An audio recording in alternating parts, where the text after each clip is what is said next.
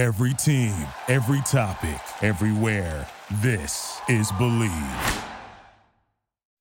Hello, everybody, and welcome to episode 36 of Walk On Radio. Humph. Now, I know a lot of people probably already know. They saw the tweets, they saw the pictures, but uh, I mean, we got some pretty exciting, some very big news. We finally did it. We've been on this this road, the spring football. So, Humph, why don't you tell the people what just happened this last weekend? Dalton, how does it feel? How does it feel after after three years of being here, finally becoming a conference champion? Man. we get the ring, we get the trophy. You know, they're going to be T-shirts. I'm sure. It's just it's it's it was really a special weekend, a special memory. Uh, a lot of hard work went into it. Uh, you know that Sam, Sam Houston hasn't won a conference title since 2016. So for our group to uh, to bring that back, it was just a really a really rewarding rewarding weekend. Yeah, fun fact. Dalton Meyer has never been a part of a winning program. I have always, you know, in, in, high school we won some games. We had a positive record, but we never made playoffs. We were always a couple games away, so I never really got a chance, you know, play playoffs to say that I'm gonna get a ring. This is a really cool moment. And like you said, Sam Houston always been known to be those guys go to the conference and go to the playoffs and be successful. Uh, our first two years we kind of struggled. We didn't have the best record that we wanted, but we finally did it. We're back to where we want to be, but I think we ain't done yet. I think we ain't done yet. we yet. are not done I think yet. we ain't done yet. We got we still got one more game. Of course, we have to play UIW. Got a makeup game from the Blizzard, and then we roll in the playoffs. And the bracketology is going to be crazy. We have a special guest later. We're going to get into that later, but. We just talked about it, but give me the review of the game because McNeese they came to play. Big tradition. Coach O was there. Was Yep, that really was cool. neat. That was Got neat. to see his son play, and maybe his last game is McNeese Cowboy. Yep. Uh, the very strong defense, strong offense. Humph, give me a review of the game against McNeese. Well, and and and I thought McNeese, you know, you, you said they had some strong players, and I think that that's that's a good description. I think that individually they had some really good spots. You know, Cody Orgeron, he was good. They had some had some athletic receivers. Uh, the defensive end, Isaiah Chambers was, you know, one of the best players on the field on both sides. He was really impressive. Uh, I didn't I didn't think McNeese was that great as a team. Um, here's a hot take for you, Dalton. I think Northwestern State was better than them. Oh, I- man. I, I think that they were better than them, And we're going to talk about them too. Right. Yeah. They they had a had a huge weekend, but yeah, you know McNeese obviously a very very uh, storied program. Uh, unfortunately, I believe we ended their winning season streak. Uh, the that was the longest in uh, FCS football. But yeah, man, good game. You know, defense really stepped up. Had some had some red zone stands. Uh, offense, you know, did what they had to do. It was great to have Jequez Ezzard back. He, of course, just makes plays every single time he touches the ball. Uh, and, I, and I think I think we're on, on a really high note going into Incarnate Word. Yeah, you mentioned Jequez Ezzard. Uh, we talked about earlier in a couple episodes. We were saying maybe first team All American receiver, you know, maybe Walter Payton Award winner, and he was a little banged up, kind of been in and out. But let me ask you this: and do we still think he's a first team All American receiver? And also, where should we put him as a specialist now? Being a punt returner and getting all the yards he has, we have one of the top three punt returner uh, punt return teams in the country. Is Jequez in that picture too? So here's actually that's a great question, and and here's what I would say. I think that I think that most All American teams have an all purpose player uh, slot. So you know maybe he's not a receiver, maybe he's not a running back, maybe he does you know a lot of return stuff. He's kind of kind of in the middle, does a little bit of everything. Well, if that's not Jequez Ezzard, I don't know who is. Um, I mean, you know, he's going to finish as as one of the top punt returners in the nation, but he also has some of the most ridiculous receiving stats. So I think that that's a that's a pretty easy shoe in if you want to consider him an All American and All Purpose player. And another player that we've been talking about these past couple weeks is Eric Schmid. Now, uh, talk to me about the little race that we've had. Of course, we don't know who the finalists are going to be. You never know what the committee wants to decide. We've kind of come up with the top three players for the Walter Payton Award. We've been thinking about it, running their stats. So, Hum, talk to me about our, our top three and uh, how do we think this race might end? Well, and and we'll we're gonna bring this up with our guest in a little bit uh, to to to see what he thinks. But our three, you know, my, mine and Dalton's, we've got Eric Schmid, uh, Eric Barriere out of out of Eastern Washington, and Cole Kelly out of Southeastern Louisiana. And they, you know, all three of those guys have had great years. Uh, you know, I, I think that if you look at the stats, they're all pretty close. Um, one thing that I want to note is that you know a lot of stuff this spring, you you kind of have to break down into more like per game, per attempt, things like that, just because everyone's seasons were so different and they played different amount of games and, and all that jazz. But Cole Kelly and Eric Barriere have a hundred more attempts than Eric Schmid. Mm. Uh, so you know, it just it just depends how you look at it. Um, you know, I think one notch that that Eric Schmid has over those two is that he's he's currently undefeated. Uh, and I and I've always said that Player of the Year award is is somewhat of a team award. I've always said that, but Eastern Washington, they're gonna they're gonna make the playoffs. Okay, they, they didn't win their conference, but but I think that they're shooing for the playoffs. Now Southeastern Louisiana with Cole Kelly, they've got a big weekend ahead of them. You know, they're on the bubble. They certainly have a shot. But uh, yeah, all three of those guys, you know, they're they're very deserving of the award. Um, but it'll definitely be interesting to see how that goes. Yeah, it's been a fun race. Of course, we talk about Eric Schmid all the time. He's our quarterback, our guy. I had him on the show for a little bit. We love talking to him, love being around him. He's actually my roommate. Love having him around. Uh, so we'll be keeping up with that race, seeing who's going to get it at the end. Uh, really close matchup. So next, of course, after we we talk, we review the last game, we preview the next game. So we've already won the conference championship, but like we said, I think we ain't done yet. We still want to have a good seeding in the playoffs. So we have a tough ma- matchup against a team that has the number one offense in the country, UIW, Incarnate Word. Like I said, we were supposed to play them first. The blizzard happened, got moved to the last game in San Antonio. So, Hump, tell me about this game. What's well, what are we thinking? In uh, UIW, great offense, defense struggles, but still, that the Cameron Ward we've talked about in a lot of episodes. He is that guy. Well, um, you know, we'll we'll we'll get into why uh, this isn't for the conference championship like people anticipated in a little bit, but I, I just I have a hard time thinking that Incarnate Word is is going to be very amped up for this game. I mean, I know they're playing Sam Houston State, a top four team in the country, conference champs. You know, it'd be great to put a damper uh, on our on our storied season, but man, the, the way that last week ended for them, it's I think it's going to be tough to to bounce back from that. But like you said top offense in the country. You know, they they really can score some points, but boy, defense is is suspect. Dalton, mm. they're they're they're barely inside the top 100 uh, for for defense. Uh, it, it hasn't been good, but Cameron Ward, you know, he's he's my Jerry Rice uh, Award favorite. I think that he's probably going to win that. Um, but yeah, anytime you have a quarterback like that, you know, there's certainly a chance. But I, I think that you know, this game is is as as important as any game that Sam Houston has played this season, simply because of what's on the line. You know, yes, we've already won conference. Yes, we, we're, we're getting rings, all that. But you win this weekend, and there's a real shot that you have home field advantage throughout the playoffs, and that you don't leave the state of Texas. Yeah, and that's really important. To traveling, especially in the spring and uh, COVID nineteen, it could affect. It could. We had some uh, traveling Northwestern State on the same day. That was not fun for us. It was a long bus ride. So uh, staying at home is definitely important. I think a really cool matchup will be Cameron Ward versus Zyon McCollum. It's going to be, you know, they're going to want to throw it his way. They're going to want to test him. And our secondary, we've seen what Sela and Northwestern State has been able to do to us. So they're probably going to want to throw it a lot. It's going to be a fun matchup. It's going to be really interesting. But you know, you said that they're not going to have a lot of juice. Who knows? Maybe they want to spoil it for us. I know in the beginning of the year, you know, little they were chirping a little bit, talking on Twitter, saying that Uh, they're the Southland, they're the real Southland Conference champs, and they want to take it to us. So uh, you know, we're the team to beat in the Southland. So we'll have to see what they're going to do. We're going to talk about next week, of course, but uh, it's really cool that we won the conference championship. Uh, you sent me a thing today on Snapchat. I, know, I don't know if y'all know. On Snapchat, you get memories. For, if you save it, it'll come back three years later.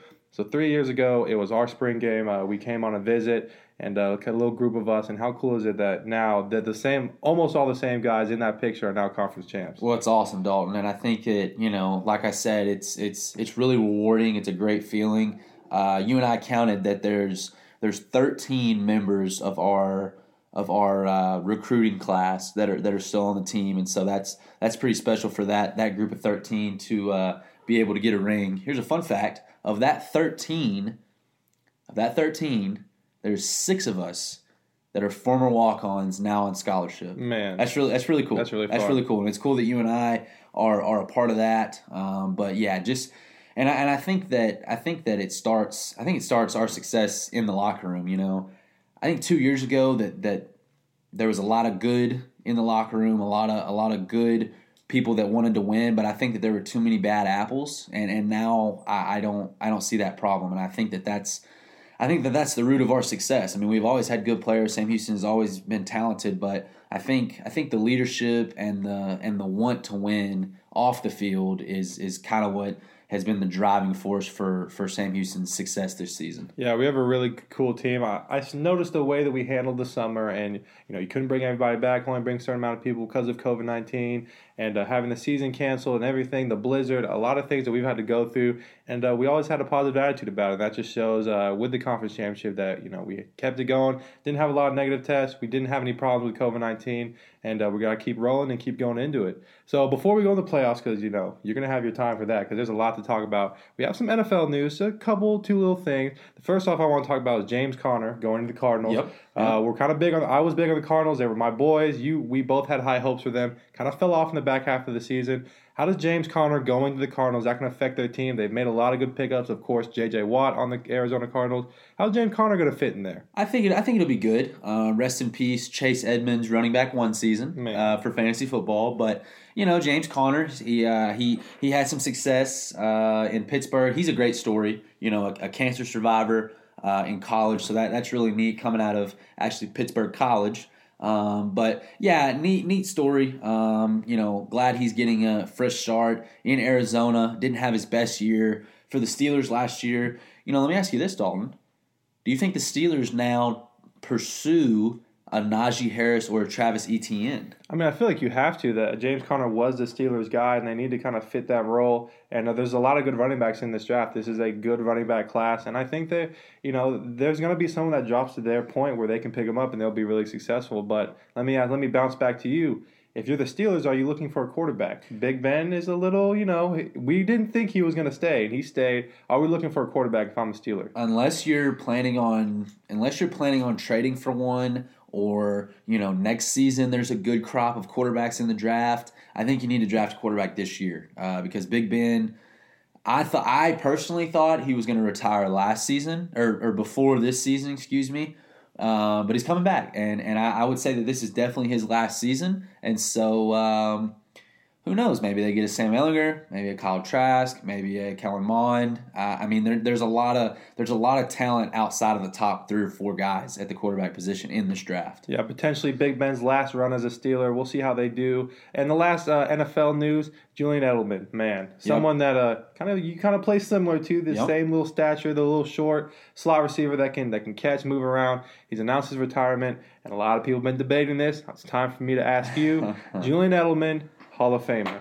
Well, Julian Edelman, uh, you know, you talked about our resemblance, and and he's been an inspiration to me because you know, coming out of high school, he was you know had no offers. Uh, he played played college quarterback at Kent State, and and then went to the NFL, seventh round draft pick as a receiver to the New England Patriots. So it's a it's a really great story. You know, he's the he's the epitome of the Patriot way. You know, do your job. Uh, and so he's he's always been one of my favorite players. I, I have enjoyed watching him over the years. You know, doing things outside of just being a receiver. He's he's he's a really really good model for that.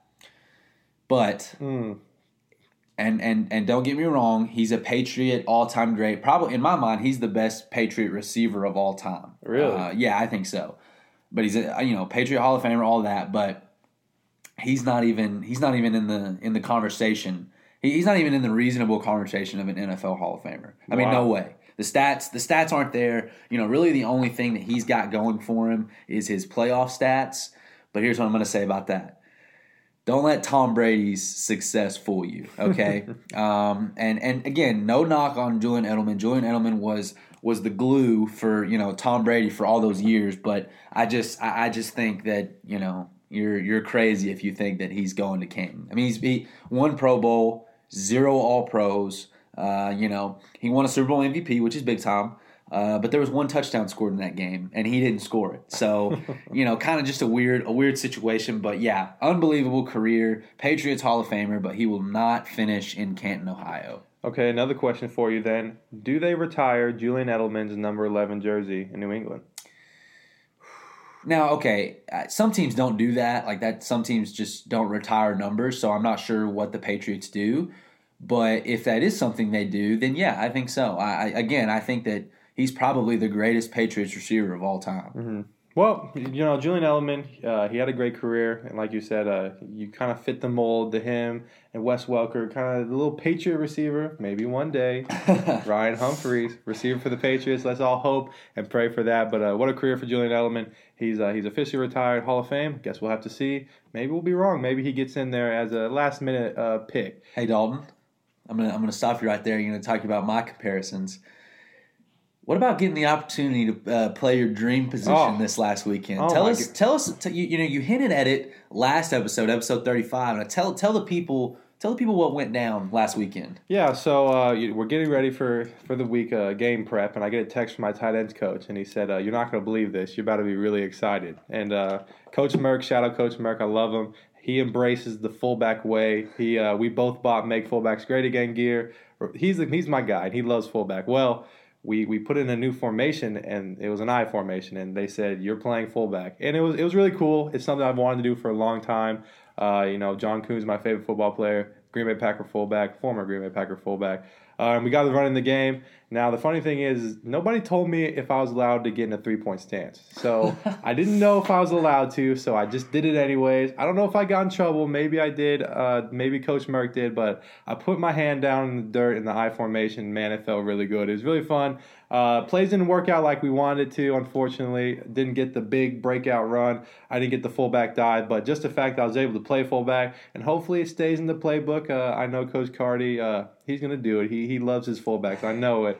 So it was really cool, something I wanted to do for a long time. The finger tape, if, if you haven't seen pictures of me on the field, I wear finger tape. I wear no gloves, rocking the fullback I look. All I need is a neck roll. That, that, that- that's what I was going to say. The only thing that could make this better would be the bar down Oh. the middle of your face mask and a neck roll. And I'm all for it. I, I tried wearing a neck roll in high school. You can't get down in the stance. I don't know how people do it. But yeah, it was really fun. Got to play fullback. Hopefully, I get to do it again. But uh, that's something. Win a ring and play fullback were the two things I, you know, get a scholarship, win a ring, play fullback. All the things I wanted to do. I've peaked. I think I'm done. I can retire peacefully. I can walk out in the sunset. But I think we ain't done yet. We're going for a national championship, of course. Uh, but before, you know, talking about national championship, Humph, you've had your fantasy corner. You've had your free agency corner. Now it's time for your playoff corner. So t- tell the people, when we've been tweeting about it, we've been doing a really good job of keeping everybody updated. But uh, it's your playoff time. Talk to the people about automatic qualifiers, some uh, at-large bids. What's it looking like? Of course, we're gonna. That's all we're gonna talk about with our guests in a little bit. But before we do that, Humph, this is your time to give your opinion on it and uh, how you think the playoffs are gonna work out. So, of course, here's your time, playoff corner. again, you know, we, we've we've talked about it for weeks, for months now. This is this is what it all boils down to. It's all about playoffs. Playoffs. I'm talking about playoffs, Dalton. So this last weekend, there were five automatic qualifiers decided, uh, and and this spring season in a 16 team playoff field, there's going to be 10 total. So that means that this weekend there's going to be five more, and after that, when the dust settles, there will be six at larges, and it'll be up to the committee to decide those six teams. But this last weekend, Sam Houston State won the Southland Conference. They're going to the playoffs. Weber State out of the Big Sky, they're going to the playoffs. Jacksonville State out of the Ohio Valley Conference, they they take down Murray State to uh, get the automatic qualifier. They're going to the playoffs.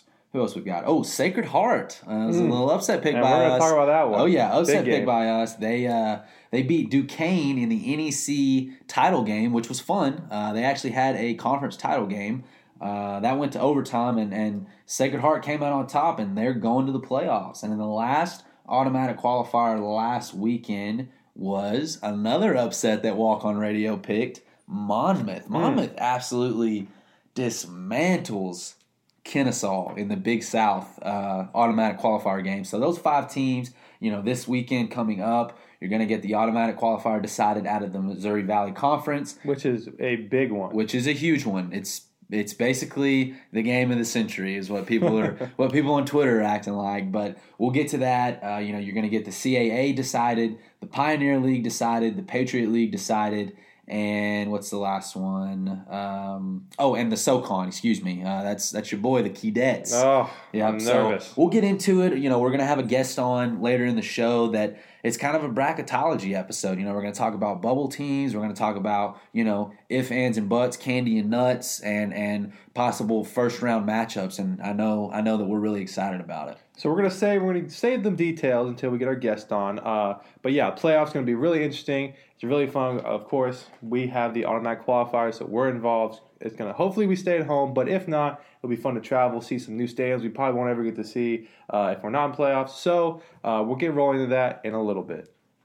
So we've been talking about our, our surprise guest. We tweeted about it. We're really excited, and uh, we'd like to introduce Huntsville Item sports editor Josh Criswell. He's a fan of Walk On Radio. We follow him. He he's been covering Sam Houston since we've been here. And so, so Josh, how are you doing today? You know, doing great. Glad to finally come on the show. You know, I've been following you guys along, and you know, I love what you guys are doing here. Uh, so to start off, the first question uh, I asked this the first episode before the spring season started. Uh, we talked to FCS Nation Radio, and I was just asking, you know, how he felt about the spring season with FCS. But now that it's happened, what are your overall feelings as a fan? Of course, as players, we had our opinions, but as a fan, how did it go for you? And do you think we could see the FCS staying in the spring? Um, I don't think you'll. I'll answer the first one, first, last one first, I guess. I don't see the FCS staying in the spring just because of the whole uh, kind of the NFL draft aspect of it. I think you'd kind of see this trend, sort of like we saw. Um, South Dakota State's a perfect example. I mean, they're still in the national title hunt, obviously, but you know, imagine if they had Cade Johnson out there, a wide receiver for them. Um, so I think keeping in the spring would maybe start a trend of having maybe some of the more talented players potentially you know, opt out to, you know, play or get ready for the NFL draft. We saw Trey Lance do that, obviously, with NDSU. Um, but, you know, I guess the first part is, you know, I've loved every bit of it. Um, I think there's definitely been some haters and some naysayers, you know, out there um, talking about, I guess, the validity of the spring season. But, you know, for me, I, I think that this championship is as tough, if not tougher, to, than it's ever been to win. Um, I think everyone's had to deal with so much adversity. And I think the really cool thing is that – you're really seeing which programs have really strong cultures and strong depth because that's really what you've needed to win, you know, throughout this spring season. Yeah, we, we, we talked about it too in other uh, episodes. Uh, playing in the spring, getting a lot of a lot more TV time. It's been really cool for us and to get FCS out there. And uh, they've all been really good games. It's, every week there's been a really cool game. I mean, we saw Hail Mary a couple weeks ago. It's been really interesting, and we love FCS football. We love football all the time. Uh, my next question for you, and of course, you follow Sam Houston, you cover Sam Houston football. So the last two years, we kind of had a drought. We didn't make playoffs, and then this year we had a sudden surge. So talk to me about this season for Sam Houston. You know, kind of hype us up a little bit, but talk me about Sam Houston, how we did, and what was your reaction following us this whole season? Yeah, you know, honestly, like I, I, I want to say that I'm surprised by how y'all performed, but to be honest, it, it doesn't really surprise me, right? Because I mean, anyone that's followed this team closely knows that the pieces have been there, especially last season. I think we saw it. I think, you know, obviously, Ryan, you know, you were a part of that really big Nicholls win, but that win was kind of the uh, symbolized that whole season as far as not being able to keep a quarterback healthy. I think this year you're finally seeing the potential that last year's team had. You know, the defense, in my opinion, is the best in the country. My buddy Gene Clemens, uh, that I do the FCS Rundown podcast with, he works he works for the Athletic he called you all the best defense in the country earlier today in his column. So I mean, you have that, and obviously you throw it over the other side of the ball, and I don't think there's a team that has as many playmakers at the skill positions in the country. And then Eric Schmid, obviously the Walter Payton Award candidate, a quarterback. I know we'll probably talk some awards later, but you know, I think this is a team that has all the pieces and. Uh, you know, I don't necessarily think that y'all surprised me too much just because I saw bits and pieces of it being there last season, but I've been, you know, thoroughly impressed. And I, I said it, I think, uh, I can't remember if it was yesterday or the day before, but, you know, it's you guys at one and probably Delaware at number two, in my opinion, as far as, you know, you, you cover up all the names on the resumes, you, you block out that North Dakota State. Uh, blinder that a lot of people seem to be wearing, and you know, y'all of Delaware are the two most accomplished teams this spring, in my opinion. Well, uh, how much uh, how much did uh, Coach Keeler slide under the table for you to say that Sam Houston and Delaware were one and two in the country this spring? you know, it's funny that you mentioned that. I said that uh, on the podcast. I can't remember who I was talking to about it, uh, but they had the uh, the exact same response. And it's kind of funny. I'm we're having uh, Coach Keeler on the Bet the FCS podcast coming up here later this week. So uh, I'm sure we'll have a couple of questions to ask him about that whole uh, Sam Houston Delaware connection and what that's been like this season. Oh yeah, it's you know I, have I've been impressed with them as well, and I think that I think that that's a great take. Uh, you know, we want to jump into the uh, the playoffs, and before we get into the bubble teams, I want to ask you. You know, you mentioned that uh, there's been some rumblings of uh, possibly Sam Houston State having the best defense in the country, and uh, I remember a couple weeks back, you know, your Twitter mentions were a little bit on fire from uh, a certain conference in the FCS talking about how Sam Houston has never had a defense, and and you know when they run into the SEC of the FCS, uh, that in the playoffs it, it's going to get bad. So how do you how do you feel that the defense's success will fare for for Sam Houston as far as being a higher seed in the playoffs and eventually running into a CAA or a Missouri Valley foe? Yeah, I, I think the biggest thing uh, that it all comes down to, and you know, obviously none of this takes away from the secondary because y'all have all Americans, you know, potential NFL players back there. But you know, to me, it all comes down to that front six or seven, you know, that defensive line and linebacker core because I think the biggest difference is that in years past, where you know Sam Houston had these great seasons, and then ran into the big dogs in the playoffs and kind of faltered. I think that's sort of the biggest thing that they were lacking. They didn't have a defensive front that could really match up with those elite teams. I think this year they have the best defensive front in the entire country. I mean, you, you, know those guys out there on the defensive line. You have about five or six of them that, in my opinion, would start on basically every team in the Southland Conference. Um, so whenever you have that kind of depth, you know, you have guys like Trevor Williams, you know, Markel Perry, Quentin Brown at, at, linebacker. I mean, you really look at it, and it's not just like an FBS caliber defensive front. It's almost a Power Five level defensive front. And so I really think that that's the key to everything. You know, as good as that that back end of the defense is, I think it all comes down to that front six or seven. When whenever you're talking about specifically matching up against teams like JMU and North Dakota State. Yeah, I think the uh, cool thing about our defense, especially our front five too, is uh, if one person goes out, the backup is just as good. Could start anywhere, like you said. And also, we play so many young players. We talked about this last episode. We have so many freshmen going in and playing, and, and people that you wouldn't expect to play. And we also say because of the spring is is the reason that those young guys can get in because it doesn't count. You might as well let them get in, get some playing time. So our defense looks really good. I, I want to ask you this question because we brought this up earlier in this episode. We've been talking about Jequez Ezzard. We've been bringing it up. We've asked it almost every week, and uh, he kind of he didn't have the numbers he did in the beginning of the year, but he's still putting up crazy numbers. So I'm going to ask you, how do you feel about Jequez Ezzard possibly being first team All American, and uh, now that he's one of the best punt returners in the country, where would you would you think he's in that potential to be an All American uh, athlete? I, I 100% think that he's an all-American athlete. Um, I mean, even you know, with everything up to this day, I think if the season ended tomorrow, he would be an all-American in my opinion. Um, and honestly, up until about two two weeks ago or so, you know, right after that Lamar game, I thought he was very much in the conversation as one of those guys that's sort of on the outside looking in of the Walter Payton Award discussion. Um, obviously, I think probably the biggest thing that hurt him is, you know, he, he stepped on the field for one play against Northwestern State. And while I might realize that, you know, the people that are voting nationwide, they don't realize that that just plummeted his yards per game average, which he was leading the country in. So, I mean, in my opinion, he's an All American, no doubt. He can be an All American uh, return specialist receiver. And I, I, think without a doubt, you know, I've covered some great receivers. You know, Davion Davis is, you know, one that comes to mind immediately. And he just kind of has that it factor at receiver where you know this guy's going to be playing on Sunday someday. All right, well, jumping into uh, jumping into those top four seeds that were mentioned, when the dust settles and and it's it's selection Sunday, who who do you think will be the top four teams uh, in the country for for seeding? Um, so the, who I believe the selection committee will have as the top four teams in the seeding. Um, it, it, I guess part of it will come down to how this final weekend shape, shapes up.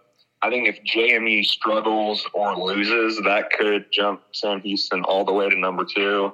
I think the winner of North Dakota State, South Dakota State is pretty much locked into that number one spot, number one or number two. Um, clearly, you know, you, you see the committee and they obviously have very uh, high opinions of James Madison. So I think it would take, you know, a very dominant effort on y'all's part, um, you know, to jump both at North Dakota State and uh, and James Madison. Maybe South Dakota State, you could jump up in there, but I'd say let's say you know North Dakota State wins. I have them at one. Um, you guys blow out UIW.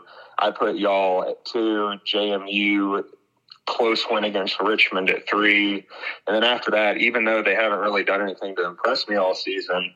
I guess, you know, by virtue of having an undefeated season and being a national title contender coming into the year, I think you got to put uh, Weber State there. But then the more I think about it, um, if Delaware blows out, it, it's kind of funny because Sam Herder ran in the same situation. You kind of get pretzel brain the more you uh, start talking about it. But uh, I just completely forgot about Delaware. Um, and so, in my opinion, they're the most deserving CAA, CAA team.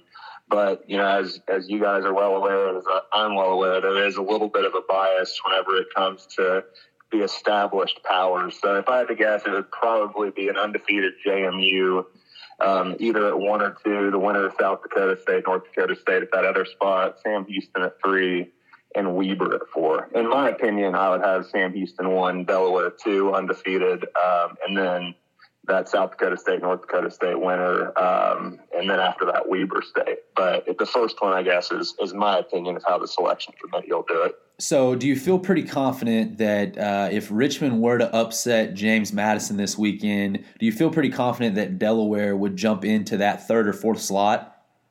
I think you have to. I think you have to put an undefeated CAA champion in one of the top three seeds. Uh, I think that, and then you have to put the Missouri Valley, you know, that winner of that game. Those are kind of, I feel like, locked into those top three. Um, you know, for for Sam Houston, if it's a you know a three or four point game against UIW, maybe like you fall in danger of slipping to four. But I, I think Sam's also kind of built enough of a resume to where if you go out, especially win by double digits this weekend.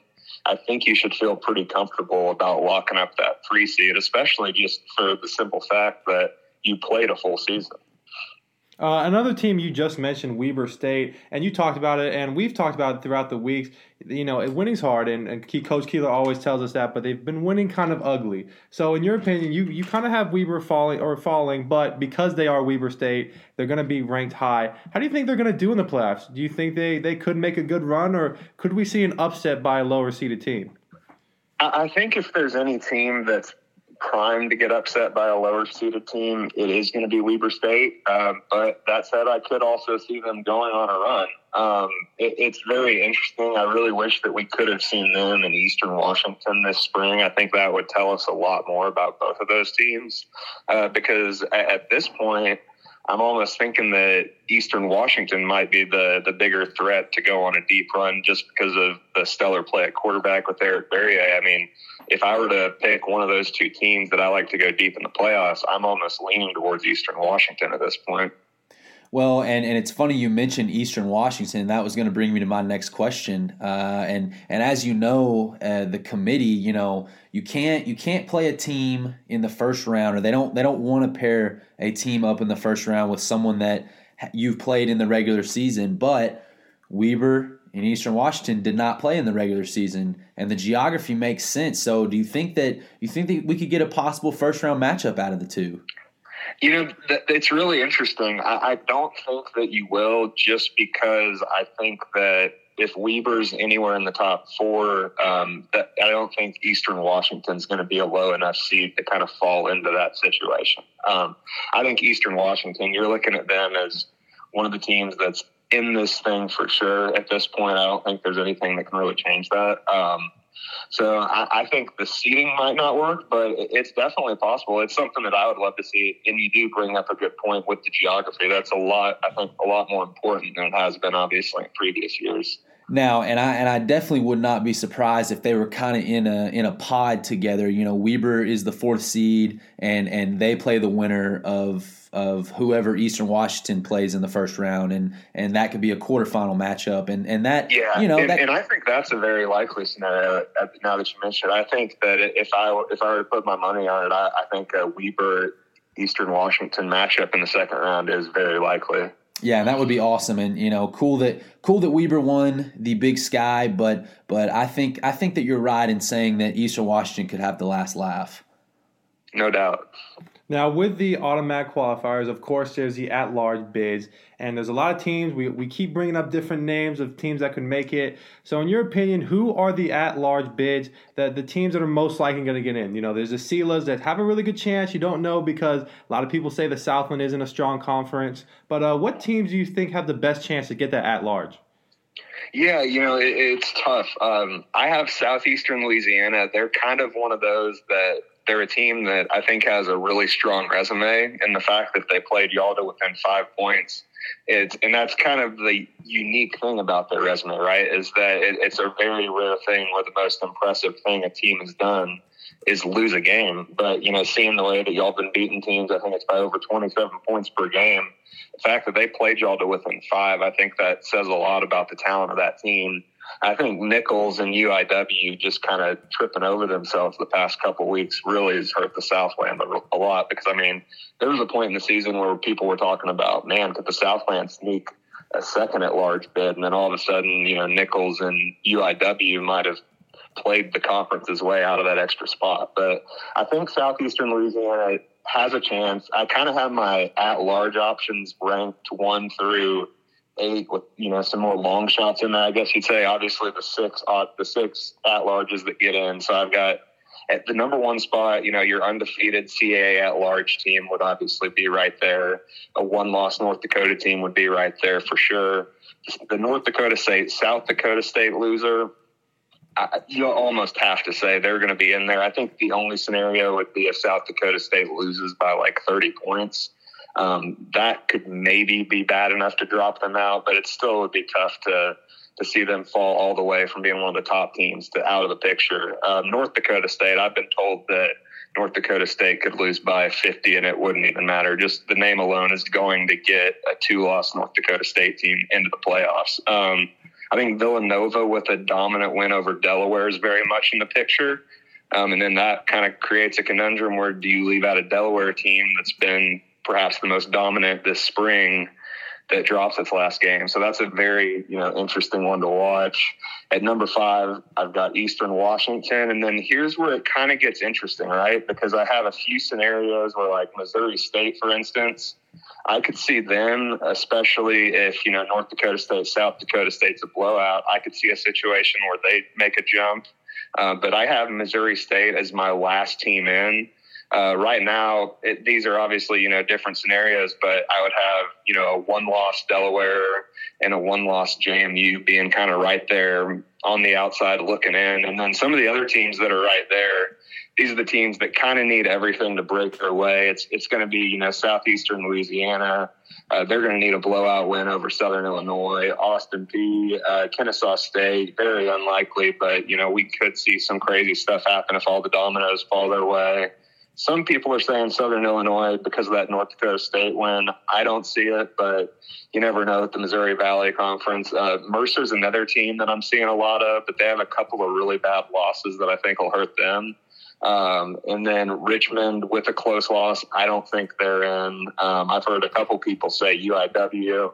I think UIW has a chance, um, but the only possible way that you do it is if UIW beats Sam Houston by two touchdowns because you just if if you're UIW, you got to get the bad taste out of the committee's mouth. You know, even though Northwestern State's a lot better team than their record says you can't, you know, have Nicholls hang 75 on you in a 30 point loss and then get beat by a team that hadn't won a game all se- all season a couple games a couple weeks later. So I think it would take a lot for UIW to get in. Um, I actually have a couple of notes here if, if you want me to run through them on kind of who teams on the bubble should be cheering for. Do you want me to kind of run through that real quick? You, you go right ahead.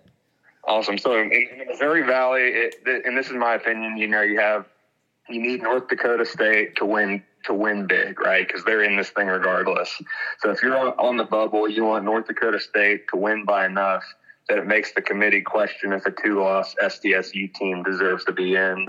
You also want Youngstown State to beat North Dakota, uh, just because I think North Dakota would probably fall out at that point and it would also hurt SDSU's resume. So kind of a double edged sword there. Um, and obviously, this is just if you're one of the teams on the bubble. Um, Delaware and James Madison, you want both of them to win those games convincingly enough to make remove any doubt that the CAA is a, is a two bid league this year. Um, so I think Delaware and James Madison blowouts means only one at large for the CAA and one for another conference. And in the Southland, in my opinion, I think Sam Houston needs to win big. Uh, Southeastern Louisiana's best shot for an at large. I think that that's who it is right there. I don't see UIW getting in, but I think if Sam Houston blows out UIW. That makes that early loss by Southeastern Louisiana a little bit better. And then they still need to go out and throttle SIU to have a chance to fight their way back in. And then if, if you're looking at the SoCon, you're cheering for uh, Virginia Military Institute, um, bet the FCS favorite, and uh, Samford. You're you're looking for them to beat Mercer and knock them off the bubble uh, for good. So I hope I uh, I hope I didn't confuse you guys too much, uh, but uh, but yeah, that's kind of where I see it all right now. No, yeah, and that's that's all great. you know, I think I think that we're on the same page as far as what we think. one one thing that stuck out to me that you said, uh, let's say Richmond, again, this is a big topic because that's a huge game this weekend. Let's say Richmond beats James Madison.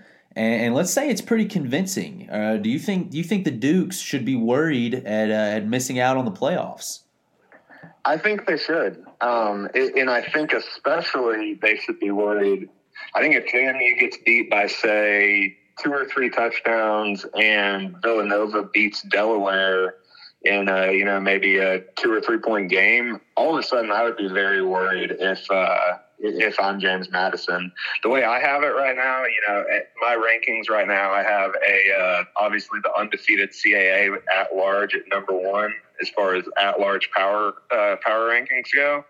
To take that away, and right now I would have in this scenario I would have a one loss Delaware getting in over a one loss JMU. Um, so it, it's tricky. Um, obviously, I think if you have two one loss teams in the CAA, that's the scenario where JMU gets knocked out. I think you're going to kind of see something similar that you see with North Dakota State.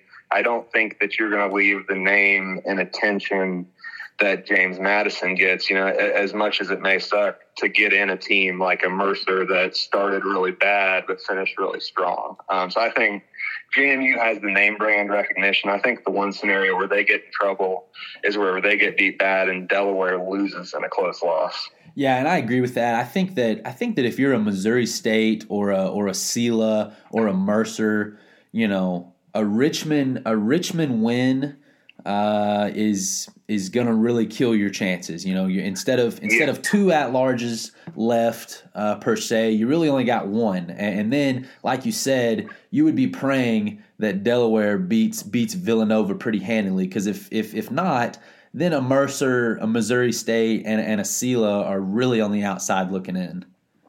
Yeah, and and for me, I think Missouri State is in. Um, I think that's my opinion. I don't know how the committee is going to view it. Um, obviously, they have that really bad loss to North Dakota State, um, and they don't have any extremely high quality wins. They beat some solid programs along the way, um, but it's interesting. it's tough because if I'm not mistaken, you know, they didn't play uh, South Dakota State, so I think it's it's tough because they're one of those one loss teams where you know you have one loss, yes, but you didn't play necessarily the toughest schedule possible in your conference. But for me, I have Missouri State in kind of regardless. But you know, like you said, if if, if JMU ends up losing, I would definitely be sweating it if I was a Bears fan. Do you think that? Uh, do you think Missouri State's fall? Um, you know, do you think their fall schedule hurts them uh, because they they lost twice to Central Arkansas, uh, and you know you'd you'd think that that would be a probable Southland Conference playoff team, but Central Arkansas also lost to Eastern Kentucky, which I would definitely say is a pretty bad loss last fall. Yeah, it's it's interesting because, and it's kind of the way that different people vote. Um, I, I, know Sam Herder is very similar to me. You know, here at Sports and Bet MGM. We're we're both kind of similar minded in that we really kind of put almost all of our stock into the spring. Um, with maybe if you're in a tiebreaker scenario, maybe look at some stuff that happened in the fall. A, a good example would be Jacksonville State, right? Um, you know, they have that FBS win over Florida International. So, you know, if you're kind of teetering on, you know, do they, do you put them in a position to be in one of those top you know, six to eight seeds or whatever. Um, I think that might be something you look at. But yeah, it, it's going to all come down to the individual committee member. That's the interesting thing. It's it's kind of my understanding is that it's not necessarily you have to judge the fall, but it's kind of there for reference, if that makes any sense. Um, so, in, to answer your question, I definitely do think Missouri State was hurt by their performance in the fall. Um, and for me, I'll, I'll, be completely honest. I didn't, you know, put them up into my rank. I was probably a week or two late getting them into my rankings just because I looked at you know the overall rankings and I'm like, uh, I'm not I'm not putting in this four loss team or whatever. Um, and then you're like, oh wait, they're actually they've actually been kind of tearing it up. So they uh, you know they might have hurt themselves a little bit. I think especially you know I, you would hope that the committee members are all zeroed in and know you know all these circumstances around the teams. But I really hope that a committee member doesn't look down and see their combined record with the fall and just automatically bump them down a peg. Yeah, and I totally agree with that. I, I actually am not a fan uh, of the fact that the fall is is technically counting toward playoff resume, and here's why. You know, you look at a North Dakota State, uh, you know, a team that beat Central Arkansas. Well, that's you and I both know that that's not the same team uh, now that it was in the fall. You know, you lose Trey Lance, you lose uh, Dillon uh, Run. I don't know how to pronounce it. Rundunes, the the NFL offensive tackle that they have, and, and you lose other people, and then you know a team like Jacksonville State you mentioned that that has an FBS win.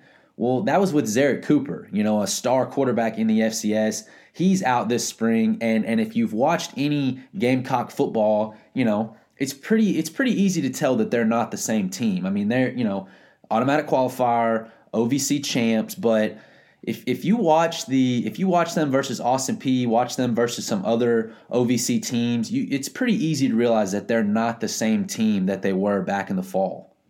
No, absolutely. I, th- I think you're right on with that, and that's why I haven't factored in at all. Like for me, I'm not going to give uh, you know North Dakota State credit in the spring because they paid Central Arkansas to come up and beat Trey Lance's pro day in the fall. So for me, I, am not I'm not taking any of the fall stuff into account, but I have to imagine that at least you know a couple of the people on the committee will, unfortunately. And and one one more Missouri State topic, um, you know, I think something that that could hurt them or hurt Sela this week is is obviously the matchup between Sela and and Southern Illinois because Missouri State beat Southern Illinois on a last second field goal just a few weeks ago. So if if Sela goes out and and, and beats the Salukis by two or three touchdowns, then that, that doesn't look as good for, for Missouri State's resume. So I'm sure that you know there, there there's a lot of eyes on that one having a common opponent.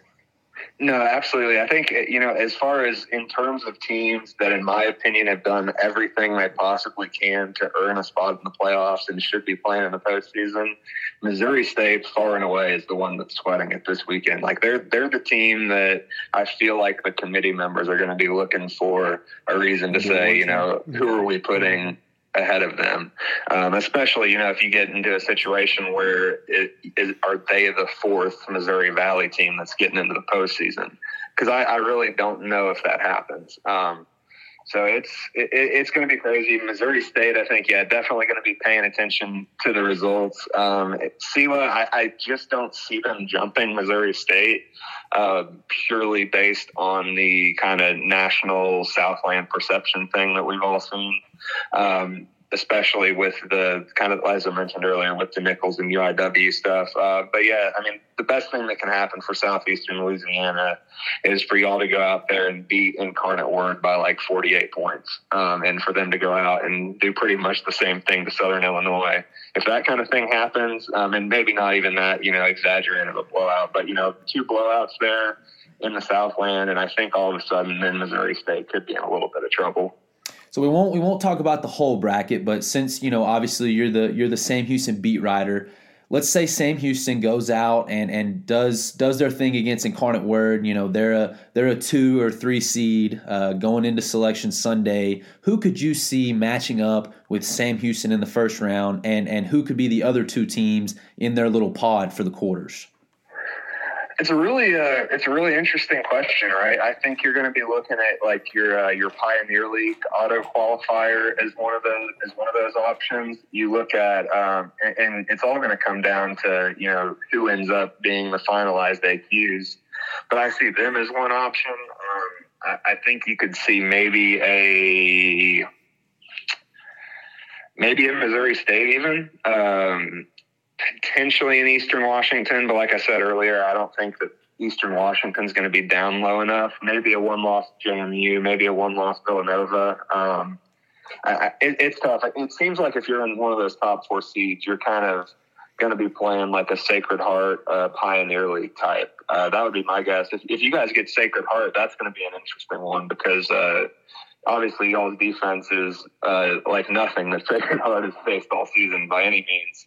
Uh, but Julius Chestnut, man, he is one of the most exciting players in the entire FCS. Um, so I, I, think you'll probably see something like that. I think um, probably the Pioneer League camp or the um, you know, Sacred Heart or, you know, one of those teams that you look at and it's the conferences that wouldn't be getting a team in if they didn't get an AQ and that's kind of what I saw a lot of yesterday with with bracketology and the one that we put out. We had Sam Houston versus Davidson, uh, and and you know you talked about the pioneer the Pioneer League winner. Uh, I could you know I could see possibly a Virginia Military Institute or a Richmond. Uh, you know there it's a little the geography it makes it tough because of how you know the west side of, of america there's you know you really only have weber and eastern washington. And so you, you got to figure that they're probably going to be more paired with the dakota schools and and sam houston and jacksonville state are going to be paired with with the northeast schools.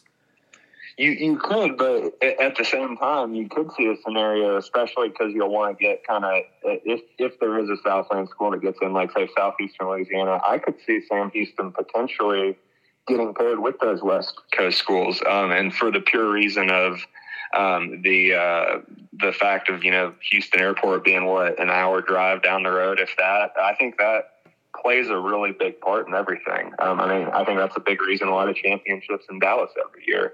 It's such a great kind of centralized location for everybody to get to. So if we only have a, a couple of teams out west that do make it, I think there that there's a good chance that maybe Sam Houston gets thrown in as you know the fourth team or whatever in that pod. The only, you know, okay, if that's if that's the case, the only thing that can really change that would be if Sam Houston and Weber are are top four seeds, because if, then if that happens, it would be it would be pretty pretty tough to uh, decide that Eastern Washington would be paired with Sam Houston rather than a Weber or or one of the Dakotas. That, that that is very true. It, it all comes down to kind of how those top four seeds uh, shake out, and, and, something else that's interesting too. It, it is not at all out of the equation if North Dakota State loses by one point that they could potentially get that four seed. I don't think it, it wouldn't be my prediction, but I also wouldn't rule that out of the equation. So you're saying that would in that hypothetical you'd go uh, South Dakota State one. James Madison two, Sam Houston three, and and North Dakota State four. Yeah, and yeah, and, and just because I, I, didn't really even think about the top seed factor whenever I was throwing it out there, but yeah, I think that would kind of be that scenario that lumps Sam Houston in with the West schools. Well, that would that would certainly set the nation on fire if if North Dakota State gets a loss this weekend and still and still has home field advantage throughout the quarterfinals. Yeah, it, it, it's pretty crazy. Like the more I talk to people about it, and that all everyone wants to talk about is their huge win over North Dakota. Um, and it, it's it's kind of funny how everyone gets amnesia whenever anyone wants to bring up that 24 point loss that uh, Southern Illinois handed to them. So it's uh it's interesting. I, I wouldn't see that scenario happening. I think. Uh, I, it, it's going to be interesting. So so much can so much different things can happen that it's that it's really hard to kind of figure it out. I think we'll get a lot better picture. I think once the games are played on Saturday, then I think we'll kind of be able to see a little bit where everything's set in stone. But it, it's crazy, you know. I, I've talked about it all season long. it seems like we're here at the finish line. We still barely know anything about any of these teams. Yeah, you said it best yourself. We're at the finish line. Playoffs is really interesting, but uh, along with playoffs, we have the awards, and we've been talking about it. We mentioned it, and uh, we bring up every week the Walter Payton Award, the watch list, and who to look out for. So, of course, we want to ask you who's on your Walter Payton Awards watch list. We always mention Eric Schmid, Eric Barriere, Cole Kelley. There's a bunch of good names, but uh, who, in your opinion, are the top three or top people to look at? Yeah, I think for me, it's. Uh, I feel like I'm probably leaving somebody out, uh, but for me, it's a little bit of a two horse race, and it comes down to Eric Schmid and, and Eric Barriere. Um, and I think a lot of that has to do with the fact that these teams played complete seasons, and because these play, players played such key roles in their team success. I think the one thing that unfortunately might hurt Eric's chances, I think he was honestly the favorite uh, about two weeks ago. And I think those uh, those two picks, you know, I think each of the past two weeks is something that could potentially hurt his chances, especially when people start just kind of stat watching between the two. Um, but at the same time, I think the one thing that kind of puts Eric over the edge is how dangerous he is with his legs, and that's Eric Schmid. I think it, it, it's tough, right? Like Sam Houston, it, it almost feels like with the narrative and how, you know, this, if you want to treat it like the Heisman and, you know, best player on the best team, it, it, it kind of goes to Eric Schmid. Um, but then you could also say there's a there's an argument to be made that not that it takes anything away from you know Eric's talent, but he has so many weapons to throw to. You look at Eric Barriere, and it's like you know would they have what two or three wins if if he wasn't playing for Eastern Washington this year? Um, so it, it's kind of one of those unique scenarios where you have so much talent um, and I think it's something that we're going to see on the defensive side of the ball. I think the best defense in the country isn't going to get the Buck Buchanan just because there's so many talented players on that unit. Um, so I think it's Eric Barriere, Eric Schmid, kind of 1A, 1B. I think this final weekend, if Eric has a huge performance, that might put him over the edge. Um, but those are kind of my top two. Julius Chestnut, I mentioned him. He's kind of a sleeper. And an honorable mention I have to throw out is uh, Reece you know, the VMI quarterback, obviously, I think it's a torn ACL that knocked him out for the year. But I mean, uh, you, you talk about the, the best and you know coolest stories of this FCS spring season, and it's got to be Virginia Military Institute. Just them, everything they've gone through, just a couple years removed from you know winning one game over a two season span, and all of a sudden, you know, they're they're knocking on the doors of the playoffs. Had a five and zero start. Um, so if Reece didn't go down and he kept playing the way he was, I think he was honestly maybe one of those top three favorites. Um, but we'll obviously get into it a little bit. But I think him going down and the success that VMI was able to a little bit sustain uh, is, is going to be one of the driving factors in my pick for coach of the year.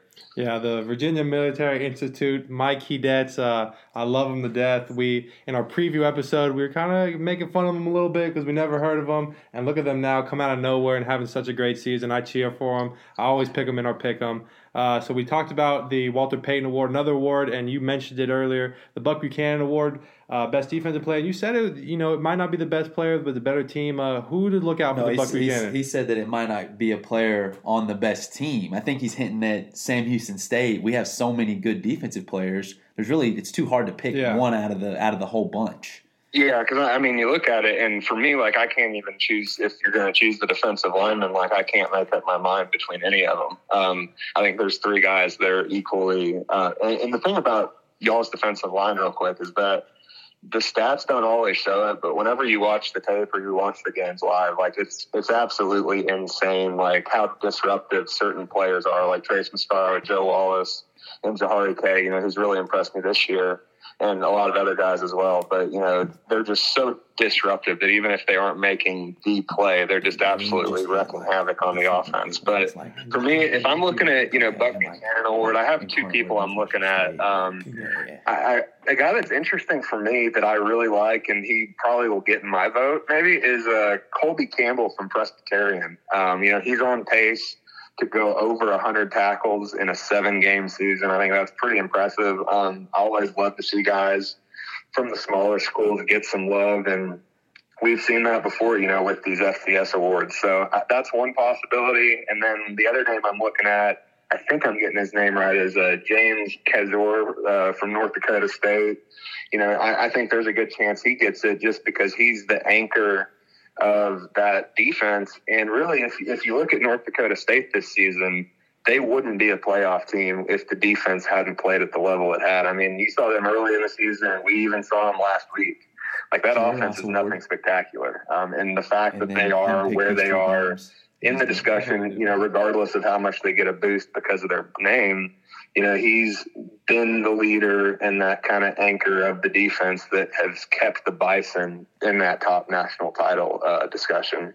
Yeah, the Buck Buchanan Award, a big award. You said I was thinking, and you said uh, yourself the best SAMU is, is such a good defense, so many good players. It's going to be hard to pick one out of that group. So we might not get it, but we do have a really good defense. And the final award I want to ask you about is the Jerry Rice Award. And uh, me and Humph have kind of decided that we think Cameron Ward has it in the bag, but there are still a lot of good names out there. So uh, for the Jerry Rice Award, who to look out for? And do you think Cameron Ward might have it?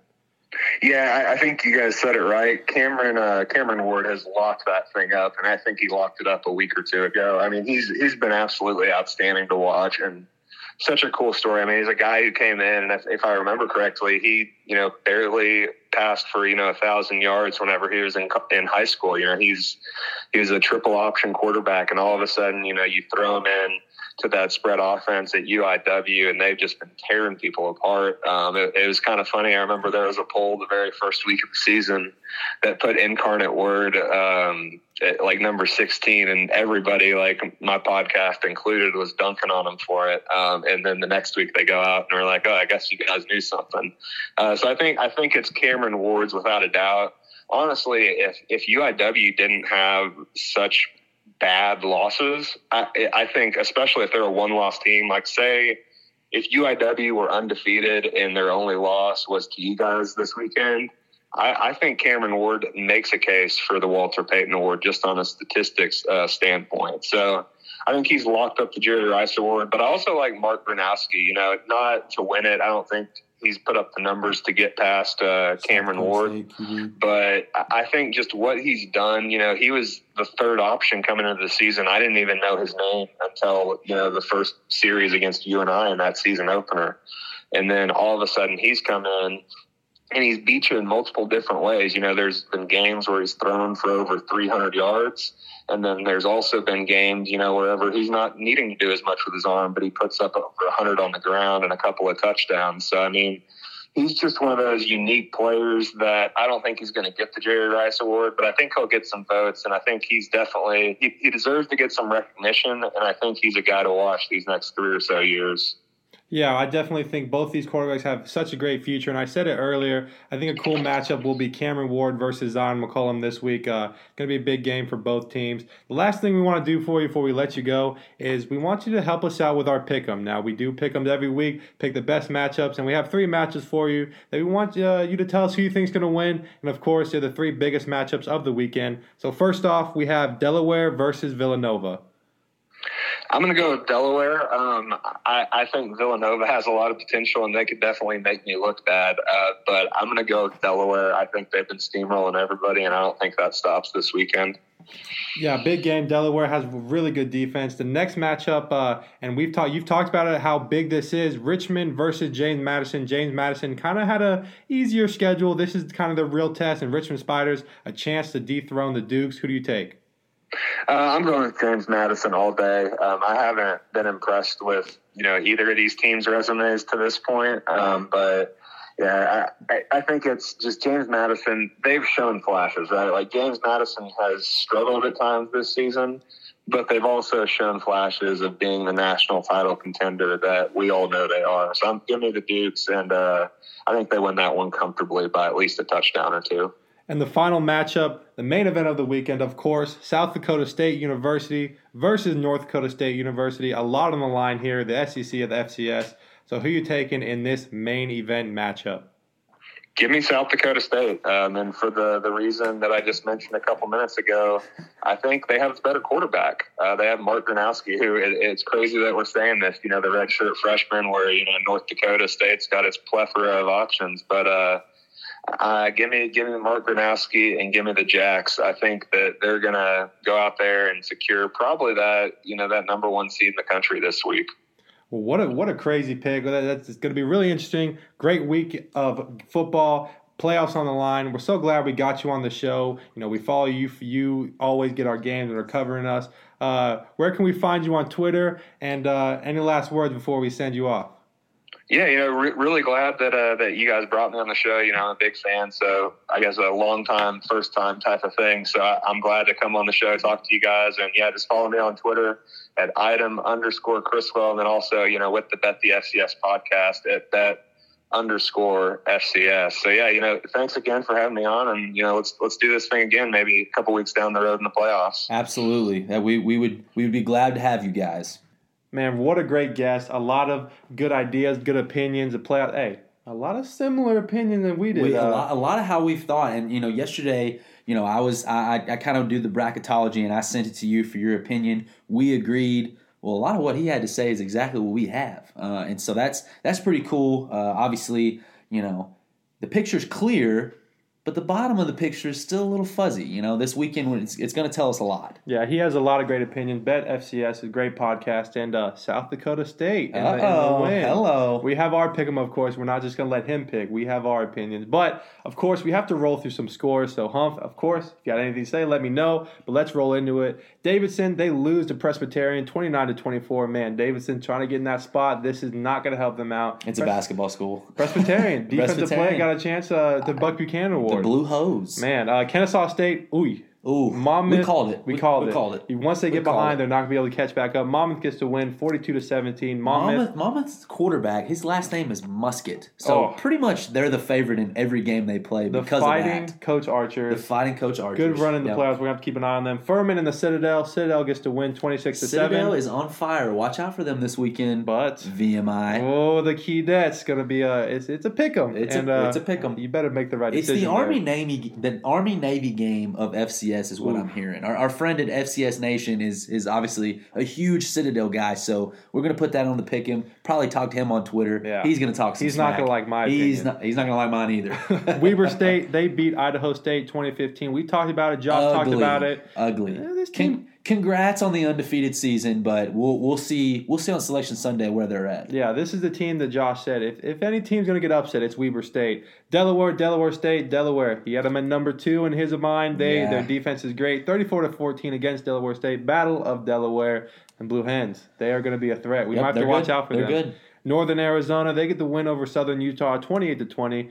Team we got to scout because we'll be going to Arizona to play these guys. And in two years, we'll be playing Southern Utah. Ooh, yeah, little little, little, little Sam Houston little matchup. action. And uh, and uh, in the biggest game in our career that we weren't a part of, Northwestern State beats UIW 49 to 47 with a game-winning field goal. The cool thing about it is they were playing while right when we finished, so we were all you know celebrating, enjoying our win, and we got to watch the field goal happen. And man, what a cool moment, dude! The last the last two minutes of that game, you know, us a bunch of us were were out together, uh, hanging out and celebrating our win and and man watching it we were watching it on our phones? That was that was it's one of my favorite memories. It was awesome. I mean the everything that happened uh, for that game to go the way it did with with a minute and a half northwestern had that in the bag. And then all of a sudden with 30 seconds left it was over and incarnate word had it in the bag. And then at the end of the game Northwestern State kicks a game winning field goal, and it was just, I mean, what a crazy turn of events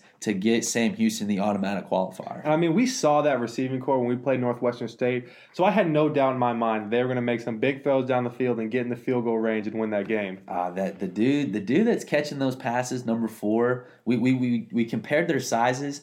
He's the same size as DK Metcalf. Mm. And I, and I and I know if you're listening to this, you're probably thinking, ah, no way, no, really. He's the same size as DK Metcalf. So the dude is a freak. Props to Northwestern State. They were the uh, FCS team of the week. You know, they had a they had a winless season, but like we said, like we like we told you when we played them, Sam Houston State, they are the best winless team in the country, and, and they finally get their first win this weekend. And how about their quarterback? You know, not starting in the beginning of the year, comes out of nowhere, and now he's probably going to be their starter for a few oh, years yeah. down the line. He's their guy now. Northwestern State is a team to look out for in Absolutely. the Southland But unfortunately, we're in the waction now. Won't- won't be Don't got to worry about them. Hey, thank goodness. Yeah. a little, little too They- close for my I- opinion. I- they would they they're gonna uh they're gonna surprise the people next fall. Another score is Drake. They beat Butler thirty three to seven. Man, Drake Who? and Butler. What? Who? No one's want to talk about that. In a in a big game, Montana. Montana has their first game. They opted out. They somehow get another game. They played Central Washington and they stomped them fifty nine to 3. I've been seeing a lot of Montana and Montana State fans crying about how this spring doesn't count. They're just mad that they didn't get a seat at the table. But we'll have to see them in the fall. They'll probably make another run, get in the playoffs. Oh, yeah. But, uh, Oh, they're yeah. have to see Sam Houston. I would not mind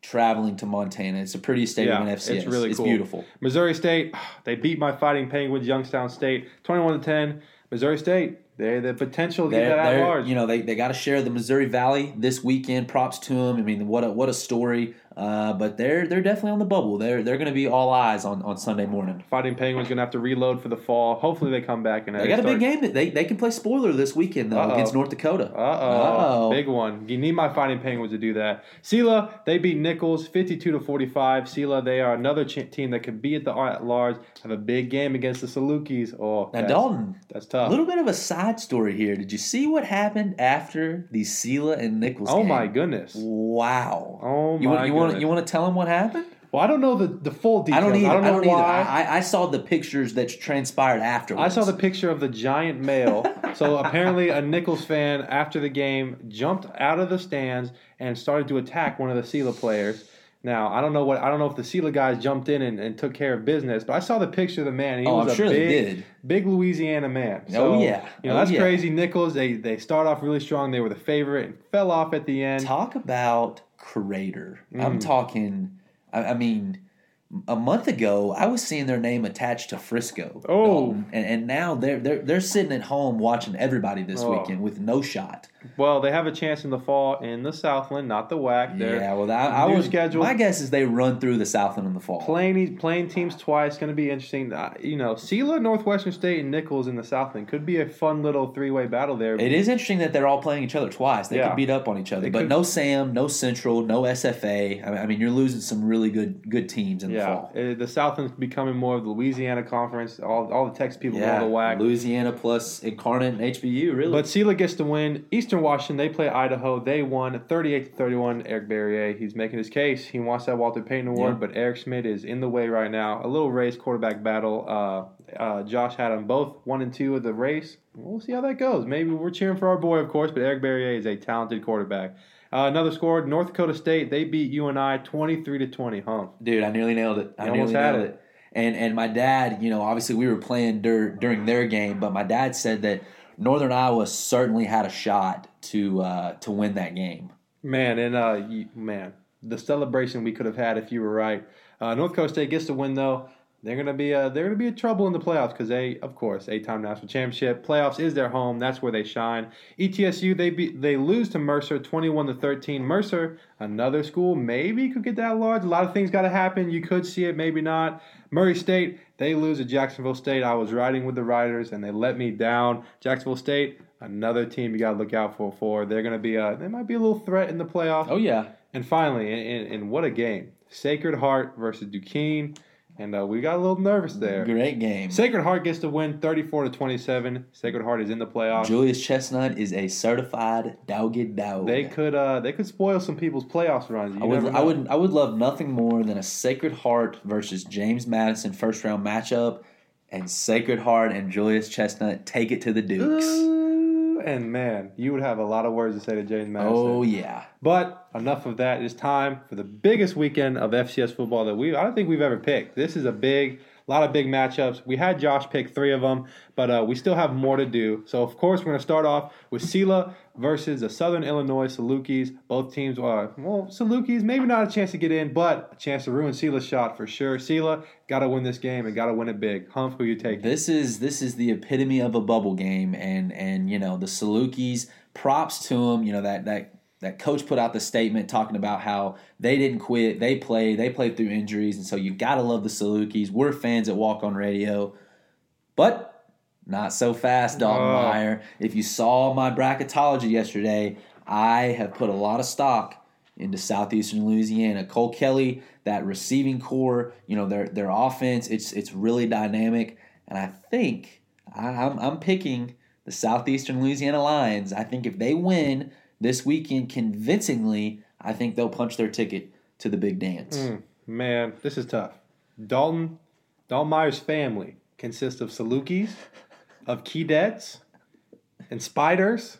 We have we have a, Bearcats? a little zoo of crazy animals. I love my Salukis. You've got a zoo. I think I've picked Salukis every time. I don't think I've ever picked against. I feel like the Salukis are are you know the opposite of Auburn for me in the fall. Whenever you pick the Salukis, it goes good. Whenever I pick Auburn in the fall, it went bad. now, before the Keydets, there was Salukis. They were my they were my OG of the zoo. Of course, the Bearcats were number one. Zoo. Put it The on a Sal- T-shirt. Yeah, the Salukis were there, but I, I'm I'm picking Steelers. Oh my gosh! Oh. This is the one yesterday that I, I talked to you about that I know we're gonna have different. Oh, I want to pick Oh, the Salukis so bad. They're, they're part of the zoo, but the Lions are really good. I figured I figured at home, at home at Southern Illinois, you know, and they're the favorites in this one. I saw the the, the spread today. They're they're four or five point favorites.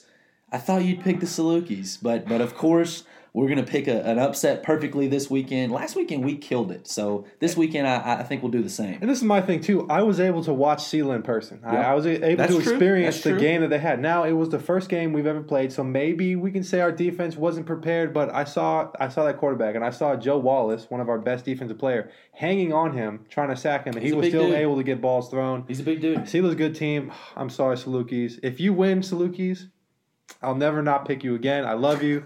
Do it for me, but you know I gotta the pick up a little too close right now, so I gotta go with the Lions of Southeastern Louisiana. The next matchup we have Bucknell at Holy Cross. Two teams you probably haven't heard of in a while, but Two big teams time that we haven't here. heard of in a while. Yeah. yeah. Uh, conference championship game. It's you know it's for the AQ. I'm going to keep this one short and sweet. We picked Holy Cross uh, preseason favorites. I'm sticking with Holy Cross. I've been to their stadium, believe it or not. It's going to be a first round exit for, for oh. Holy Oh. Cross in the playoffs, but maybe they'll pull off the upset. But yeah, give me give me Holy Cross. Going Holy Cross as well. We picked them. We knew what they're going to be good. We knew they're going to win it. They're going to do it. Get the automatic qualifier. Maybe they'll spoil somebody, but not going to happen. Holy Cross gets to win. Not a long playoff run, but you never know. The next matchup, ooh, this is a big one. Yep. Army Navy of the FCS. We have the Citadel versus VMI. VMI, they need this win badly if they want to get in the playoffs. This this Cinderella run and the Citadel. Mm, Citadel can ruin somebody's season. Who you tell? Are you going with the? Are you going to be loyal? I've already I've already let down the Salukis. I Here's, don't know. Here's the thing, and and I'm putting I, I'm picking Virginia Military Institute. I'll, I'll come out and say that first. I'm picking them. You know, automatic qualifier on the line. You know, they have they have everything to play for. It'd be the it'd be the program's first playoff um, appearance. You know, we actually have ties in this game. You know, we're friends with Drunk Old Corpse. Okay, he, he's he's uh he's a he's a Twitter friend of ours, and we're friends with FCS Nation. Okay, he's a Twitter friend of ours. He's Oh. on the Citadel side. So a little bit of a little bit of battle of the two. We've had one on the show. Does that sway? Does that mean if it, okay? If A good episode, too. If VMI makes the playoffs, we possibly have to have our buddy on the show at least Oh. for at least for a second, just just to hear him. And, and we got to hear all things VMI because I I want to. I know. want to break apart this team and know who they are. What if we got a VMI Sam Houston matchup? That'd be that'd be a I- I walk on radio dream. I can't pick it. You- I don't know who I would pick. We've talked about. well, I hope you pick the Bearcats. You know, they're uh, the leader of your zoo. the but Cadets. listen, but back to back to the Citadel. They've won two games in a row. Okay, they beat Furman last week, which is which is that's a huge win. Okay, so they're hot, and I, and I saw a T-shirt you know regarding this game. If you love the troops, run the triple option. Uh oh. Uh oh, uh no. oh. I'm putting VMI on upset alert this weekend, but I am sticking with the cadets. Oh well, I let down the Salukis. I didn't. I you know part of my zoo, but I'm sticking with the Cadets. I want them to go all the way. I want them to have a deep playoff run until they see Sam Houston. And then of course you know we're gonna win. But uh, love my Cadets. Love Virginia Military Institute. Watch out for the Citadel. This is a big rivalry. You never know what could happen. FCS Nation Radio versus Drunk Old Corpse. You never know. But the Cadets, part of the zoo, they're gonna get the win.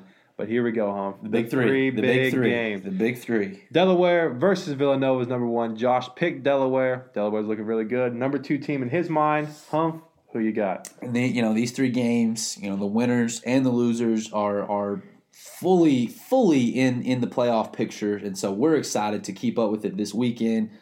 Delaware, the Fighting Keelers, the Fighting Flaccos, the Fighting Cardis against Villanova, the basketball school. Oh, Okay, Villanova. I've kind of been giving them the benefit of the doubt. You know, we had them ranked high for whatever reason. Uh, they they weren't playing, and and you know they picked up a loss, but then they they turned it around, had some impressive wins. Well, all of a sudden they're back number ten in the rankings. Okay, I'm sticking with I'm sticking with who we've had all year up high. Delaware, the Blue Hens. They've got the defense. Offense is pretty dynamic too. I just you know with with their playoff stakes, you know, they, they have a shot to be a higher a higher seed, have an easier first round, you know, possibly meet up with James Madison later in the playoffs. Who knows? But I'm sticking with the Blue Hens here, and I, and I feel pretty good about that pick. yeah, I'm going Delaware as well. Their defense is really good. Oh, yeah. Defense wins championships. We've seen it with Sam ourselves. Our defense has saved us in a lot of occasions. Uh, Northwestern State, uh, even last week against McNeese, our defense had a lot of good stops, a couple goal line stops that Yep. changed the game. And I know Delaware's defense is really good. Give me Delaware, but Villanova could uh, this could be a battle. I can promise you, the committee is is praying for a Delaware win. Oh, yeah. if Villanova wins and some other things happen, all hell will break loose in, in FCS bracketology. Well, another the next matchup could be just the same. oh yeah, And we we picked it last week. Unfortunately, didn't happen. Richmond versus James Madison. The Spiders versus the Dukes. And if y'all if you don't remember, I picked the Spiders last week. Am I going to will do he it? do it again? I'm going to do it again. Will I don't know. Do it again. Huh? Who you taking? James Madison needs this win. Richmond could shake things up with a win here. props to both teams for getting this this rescheduled. I, I applaud them for for making it happen. You know, James Madison, they've had a cupcake schedule this year. There, there's really no two ways to do it. Um, they have no impressive wins whatsoever in my mind. You know, they have a common opponent of Elon. I don't want to say anything, but Richmond was more impressive versus Elon than James Madison was. So we'll see. But now, now, okay, bear with me here. I know you know that I know that that we both know what we want to happen. Okay, Mhm. Yes, we know what's good for the Bearcats. Okay, We've started a hashtag on the Twitter. stop ranking JMU number one. I mean, Yes. yeah, it's. I mean, yeah. So there's only one decision to go here. The the fan in me wants to pick Richmond, but the football podcast expert analyst in me is picking the Dukes. So mm-hmm. I, I am going to pick JMU this weekend, but but promise promise me you understand that I I am I'm full spiders this weekend. I really would love to see a Richmond upset of James Madison. Well, huh? Here it is. Sprinkle sprinkle the Dalton Meyer pick of magic. Am I gonna pick Richmond again? The newest member of the zoo. You know, never talked about the spiders, and all of a sudden, I'm picking them to beat James Madison. Who am I? What what am I doing? I'm the pick'em king. I haven't never lost. I'm just saying, you only have a two game lead going in going into the final week of the regular season. I know, And we're this- picking playoffs, so this- this is this could be a swing game. This is a big time game if I make this decision. But every time I've picked an upset, most of the time it's happened. Oh, your upset rate is is definitely pretty solid. Stop solid. ranking James Madison number one. You know, you said the fan in you and the expert in you. Well, for me, that's the same thing. I'm sticking with my spiders. I love it. I it's, love it's it. happening. The I upset is happening. I hope it does. I, I want to have, I want to shake things up in Richmond. Uh, they got a lot. Of, I know it. They got a lot of energy going in this game. James Madison, a FCS powerhouse, and what better time to beat them than the last game of regular season? Give me the Spiders. I love it. The zoo. it. We're going crazy. James Madison you're going to lose, and uh, this is going to be a fun celebration. This is like a you and I if they would have beat North Oh yeah, Dakota. I, This I is a love big it. one. I, I really hope it happens. Like I said, And uh, and Josh picked James Madison. And finally, the last one, the main event of the evening. We talked about it. Hot take with Josh taking South Dakota State. Maybe not so hot take, but a, a bold decision at least. South Dakota State versus North Dakota State, the battle of the states. A lot on the line. the, Could mess up marker, everything. The marker game. I love it. So, Huff, are you are you sticking with the the bold? You had a bold decision last week, and it, it bit you in the butt, but barely. They don't, it was an, almost a win for you. Are you going to do it again? Are you sticking with the eight-time national championship, the favorite, the heavyweight champ, North Dakota State? Have you seen the trophy for this matchup? It's just a, it's a It's huge, just like a it's- block? It's, just a rock. It's just a rock. It's huge. It's like a forty or fifty pound rock. But that rock means everything. Oh, it's everything. It, it, it it's the marker battle. should be it um, should be gold while we're at it. I'm it. glad that they rescheduled this game because of the implications that it has to the rest of the FCS nation. Don, who would I who would I be to pick against the Bison at the Fargo Dome? I, I don't have the stats in front of me. I don't have the information, but I can bet you that their win streak at home is like freaky good. I'm talking like years. Like haven't lost a home game in years. I'm not. I can't confirm that. I don't like where you're going with this. Well, they had a, they, I know they had a 39 game win streak before their loss this season, and they lost on the road. I know that. I better And- not hear not so fast. But Dalton, not so fast. not so Oh fast. no! The Bison, I said I said a month ago, maybe more. I didn't think the Bison would make the playoffs. I was wrong. They're gonna make the playoffs. Okay, that that was that was on me. It was a cold take, and and. But here's the thing: I don't regret saying it. Okay, North Dakota and- State versus the field. It's been a common. I don't question. regret saying it because of that right there. North Dakota State versus the field. I still feel confident that the field is going to get it done this spring, and it starts with the Jackrabbits this weekend. The Jackrabbits are going to get it done. I'm taking the freshman quarterback marching into the Fargo Dome to dethrone the Bison. Wow. The Bison will not be a top four seed heading into the playoffs, heading into Selection Sunday. South Dakota State will be the number one team in the country, as Walk On Radio has had it for weeks, and I'm standing by that, Dalton. Give me the Jackrabbits in Mm. a close one this weekend. Well, that was a hot take. I love it. You're I joining, you're love joining it. old Josh Criswell. Well, the first week, our first pick'em of FCS football, I picked Jackrabbits. That was the only one, I think. It was nor- yeah, Northern Iowa when we thought they were really good versus the Jackrabbits. You picked correctly. I believed in the Jackrabbits when nobody else did.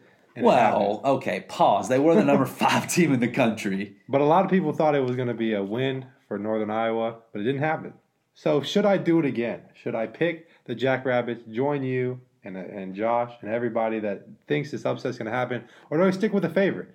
Do I stick with the hot hand? Because you did this last week and look what happened. They lost or they won, but your team lost. Man, this is tough.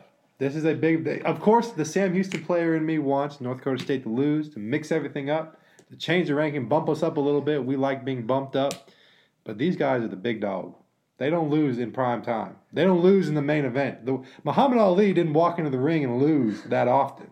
You know, it, they lost to Salukis. That's because Dalton gave, you know, the love. The love the Salukis. So should I do it to J- the Jackrabbits? I'm not. I'm not doing it. And I think I think that's a good pick. And and uh, you got to stick with the hot hand. You got to stick with the eight-time national championship. They kind of found their rhythm. You know, they haven't won any super big games, or not big games, but like by big margins. But they've been winning. Uh, you always celebrate winning. Winning is hard. Coach Keeler says it all the time. North Dakota State gets to win. They're still the favorite, and uh, I think once you reach the playoffs, we're going to see the old North Dakota State team that uh, that's born to win, and uh, they're going to get the win. But man, two two games this pick 'em. This could uh, this could change everything. Oh yeah, oh This could- yeah. this could change the entire pick'em, and the playoffs is going to be really important. But a hump, we had a great episode, great guest. We went a little long, but a lot of information that everybody needs Great to hear. episode, though. A lot of opinions. Uh, Josh is a great guy. We wanted him on the show for a long time. Hump, any last words? Selection Sunday, FCS playoffs, 16 team field, 10:30 Sunday morning on ESPNU. Tune in. Hopefully Sam Houston, that's post win at Incarnate Word. Hopefully we're a top four team in the country. Get to see where the playoff field goes. A real playoff, Dalton. Not this, not this four team playoff mumbo jumbo. Whoa. Watch a real college football playoff starting next week. Well, big matchup, big games, and of course, Sam Houston State football. Playoffs are coming. We're getting closer, and uh, we'll see you next episode. Thank you for listening to Believe. You can show support to your host by subscribing to the show and giving us a five star rating on your preferred platform. Check us out at Believe.com and search for B L E A V on YouTube.